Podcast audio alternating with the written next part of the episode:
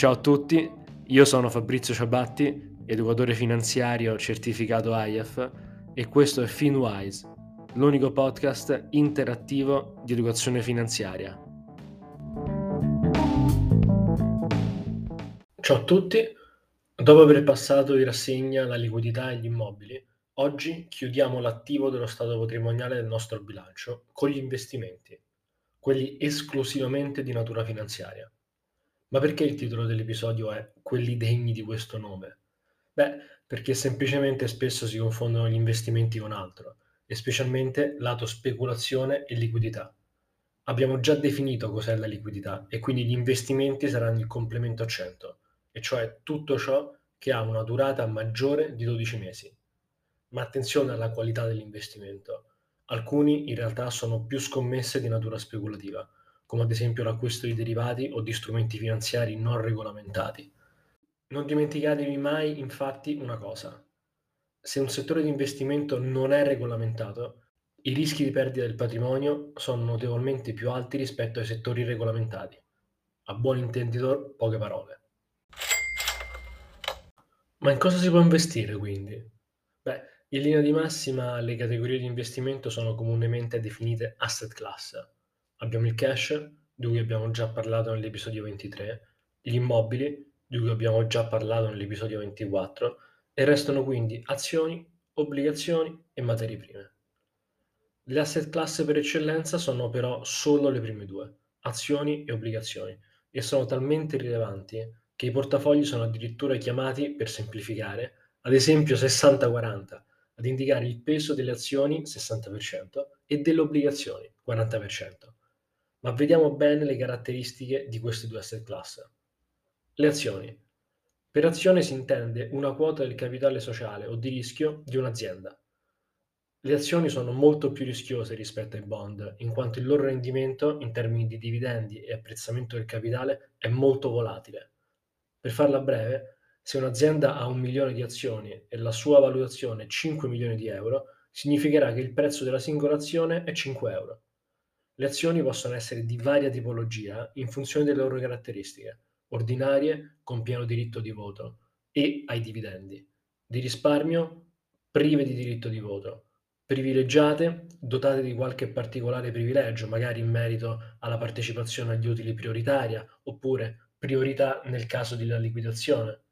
Però la maggior parte, come potrete aver capito, sono ordinarie, quelle con diritto di voto e diritto ai dividendi.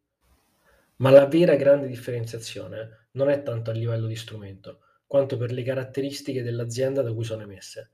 Ricordate infatti che comprando un'azione state diventando, seppur ovviamente in minima parte, proprietari di quell'azienda. Quindi, se si è proprietari di una cosa, credo sia utile scegliere quella cosa con particolare attenzione.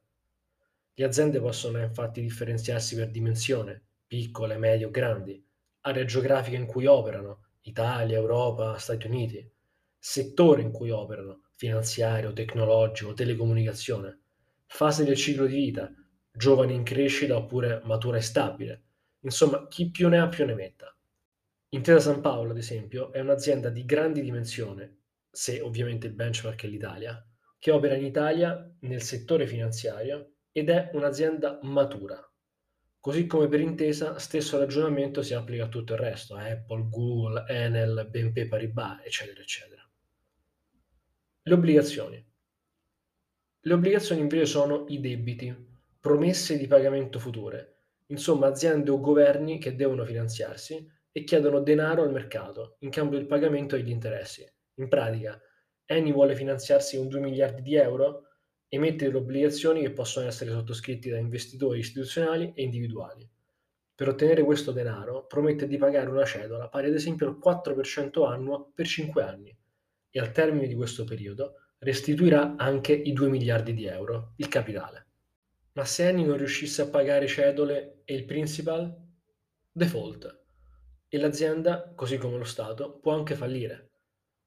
Ma tranquilli, accade molto di rado i tassi di default in Italia stanno intorno al 2%, incluse anche le piccole aziende.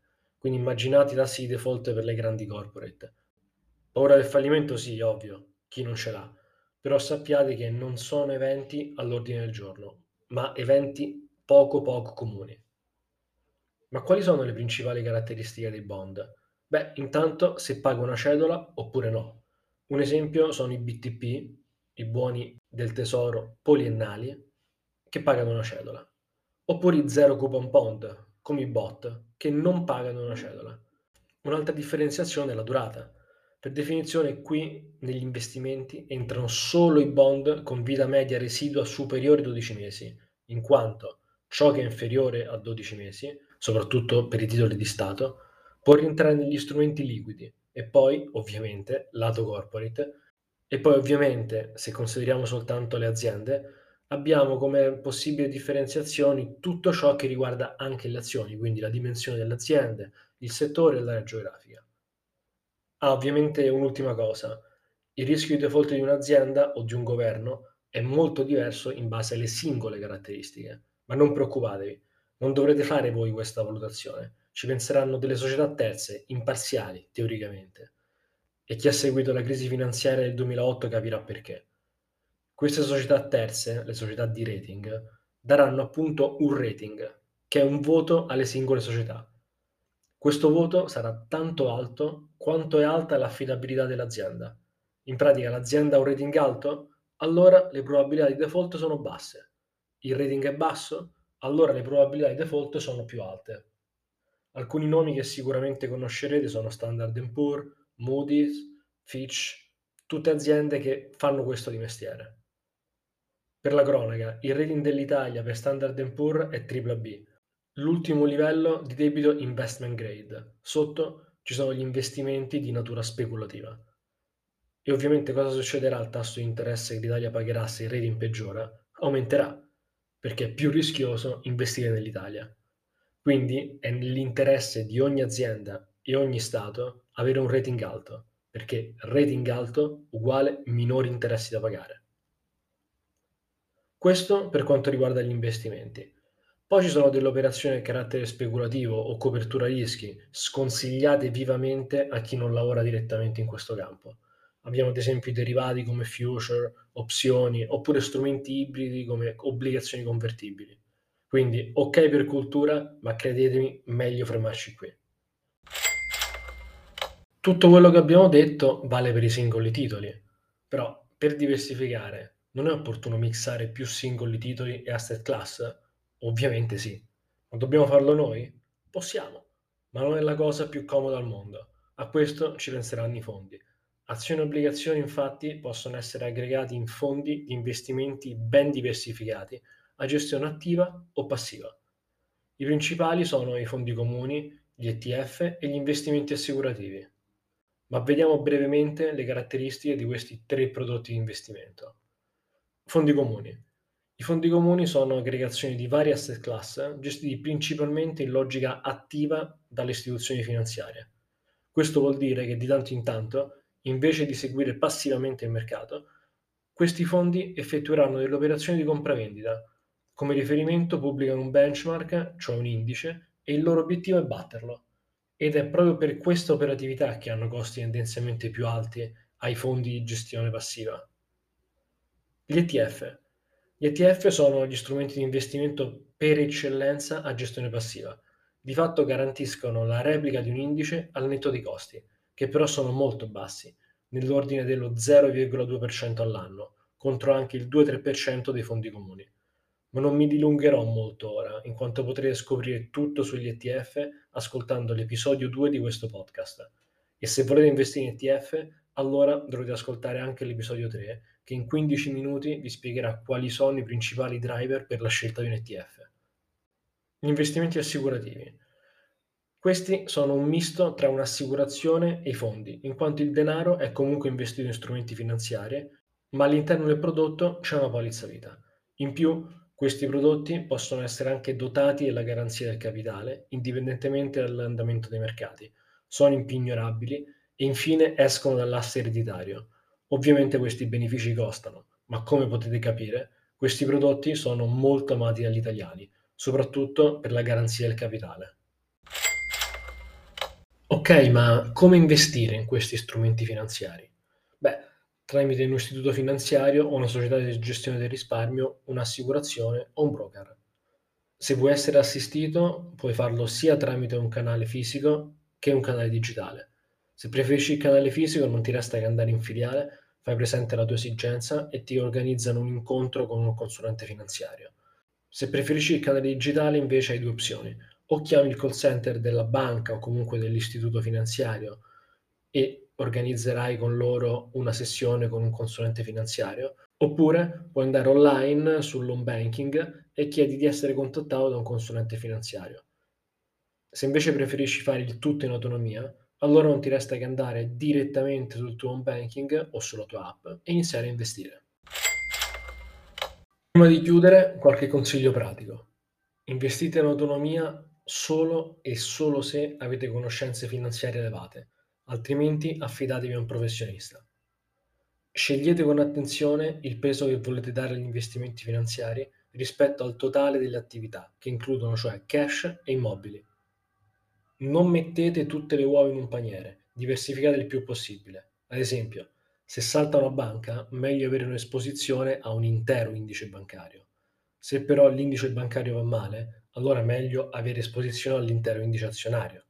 Se l'indice azionario va male, allora è meglio aver diversificato anche con una quota di obbligazionario. Se però anche l'obbligazionario va male, beh, allora consapevoli dei rischi presi lo accettiamo e continuiamo. Attenzione però a quella che in America chiamano la diversification, cioè quando la diversificazione peggiora le performance del portafoglio. Comprare cose a caso, azioni, fondi, ETF, non vuol dire fare bene una diversificazione. In questo caso si può anche farla fatta male. A parità di caratteristiche, o comunque sufficientemente simili, privilegiate i fondi a basso costo. Come evidenziato nell'episodio 13, anche ciò che sembra un'inezia nel lungo termine non lo è. A parità di rendimento, con un pack da 500 euro al mese per 30 anni in ETF, si può arrivare a un milione di euro. Ma se si pagasse invece dello 0,2%, una commissione del 2% all'anno, il capitale accumulato scenderebbe a 700.000 euro, non poco ma comunque 300.000 euro non sono proprio briciole. Ultimo punto, scegliete l'asset allocation coerente col vostro obiettivo di investimento, tolleranza a rischio e situazione reddituale patrimoniale. Consiglio. I consulenti finanziari possono fornirvi un valore enorme nell'aiutarvi a scegliere la migliore asset allocation per voi, ma se volete fare da soli, consapevoli che probabilmente non riuscirete mai a ottenere un risultato perfettamente fitting come potreste ottenere con un supporto professionale, eccovi qualche criterio di valutazione. Se avete pochi asset, un reddito incerto o comunque volatile, volete avere una rendita, avete una bassa tolleranza al rischio, il vostro orizzonte temporale è di breve, allora meglio dare un peso elevato alle obbligazioni. Se invece avete un reddito alto, fisso e certo, molti asset, un'alta propensione al rischio, Volete accumulare capitale in un orizzonte temporale di lungo periodo, allora meglio privilegiare la componente azionaria. Prima di andare al quiz, eh, fermiamoci un attimo e facciamo un breve recap di quanto detto. Le due principali asset class per investire sono azioni e obbligazioni. Queste asset class sono talmente importanti da dare il nome ai portafogli, ad esempio 60-40, 80-20. Azioni e obbligazioni possono essere aggregate in uno o più fondi per favorire la diversificazione. Alcune delle principali forme sono i fondi comuni, gli ETF e gli investimenti assicurativi. Per investire potete fare in modalità assistita tramite canali fisici e digitali interagendo direttamente con un consulente finanziario oppure in autonomia tramite il proprio home banking o l'app della banca.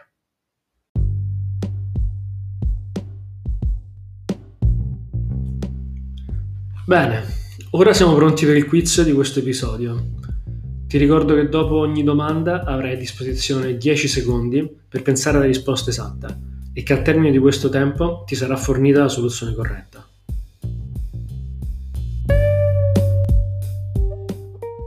Prima domanda.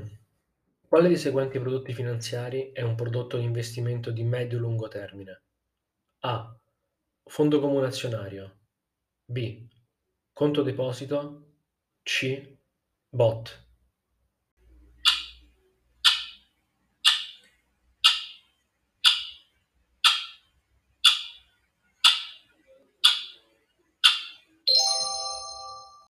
La risposta corretta è la A.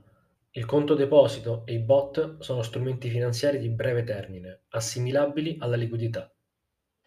Seconda domanda. Cosa si intende quando un portafoglio è 80-20? A. Asset allocation 80% azionario e 20% obbligazionario. B. Asset allocation 80% azionario e 20% materie prime. C. Asset allocation 80% immobiliare e 20% obbligazionario.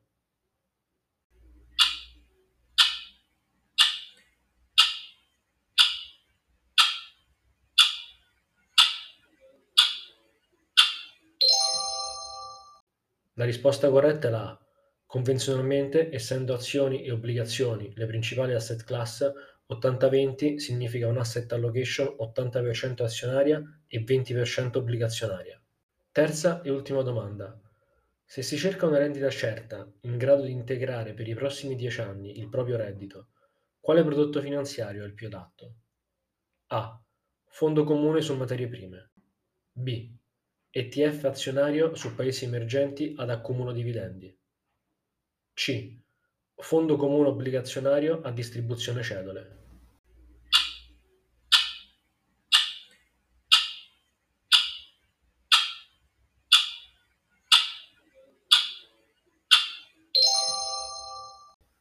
La risposta corretta è la C. Le obbligazioni danno più stabilità di rendimento rispetto a qualunque altra tipologia di asset class finanziaria. Bene, spero tu abbia risposto correttamente a tutte le domande, ma se non ci fossi riuscito puoi sempre riascoltare l'episodio quando vuoi e riprovare.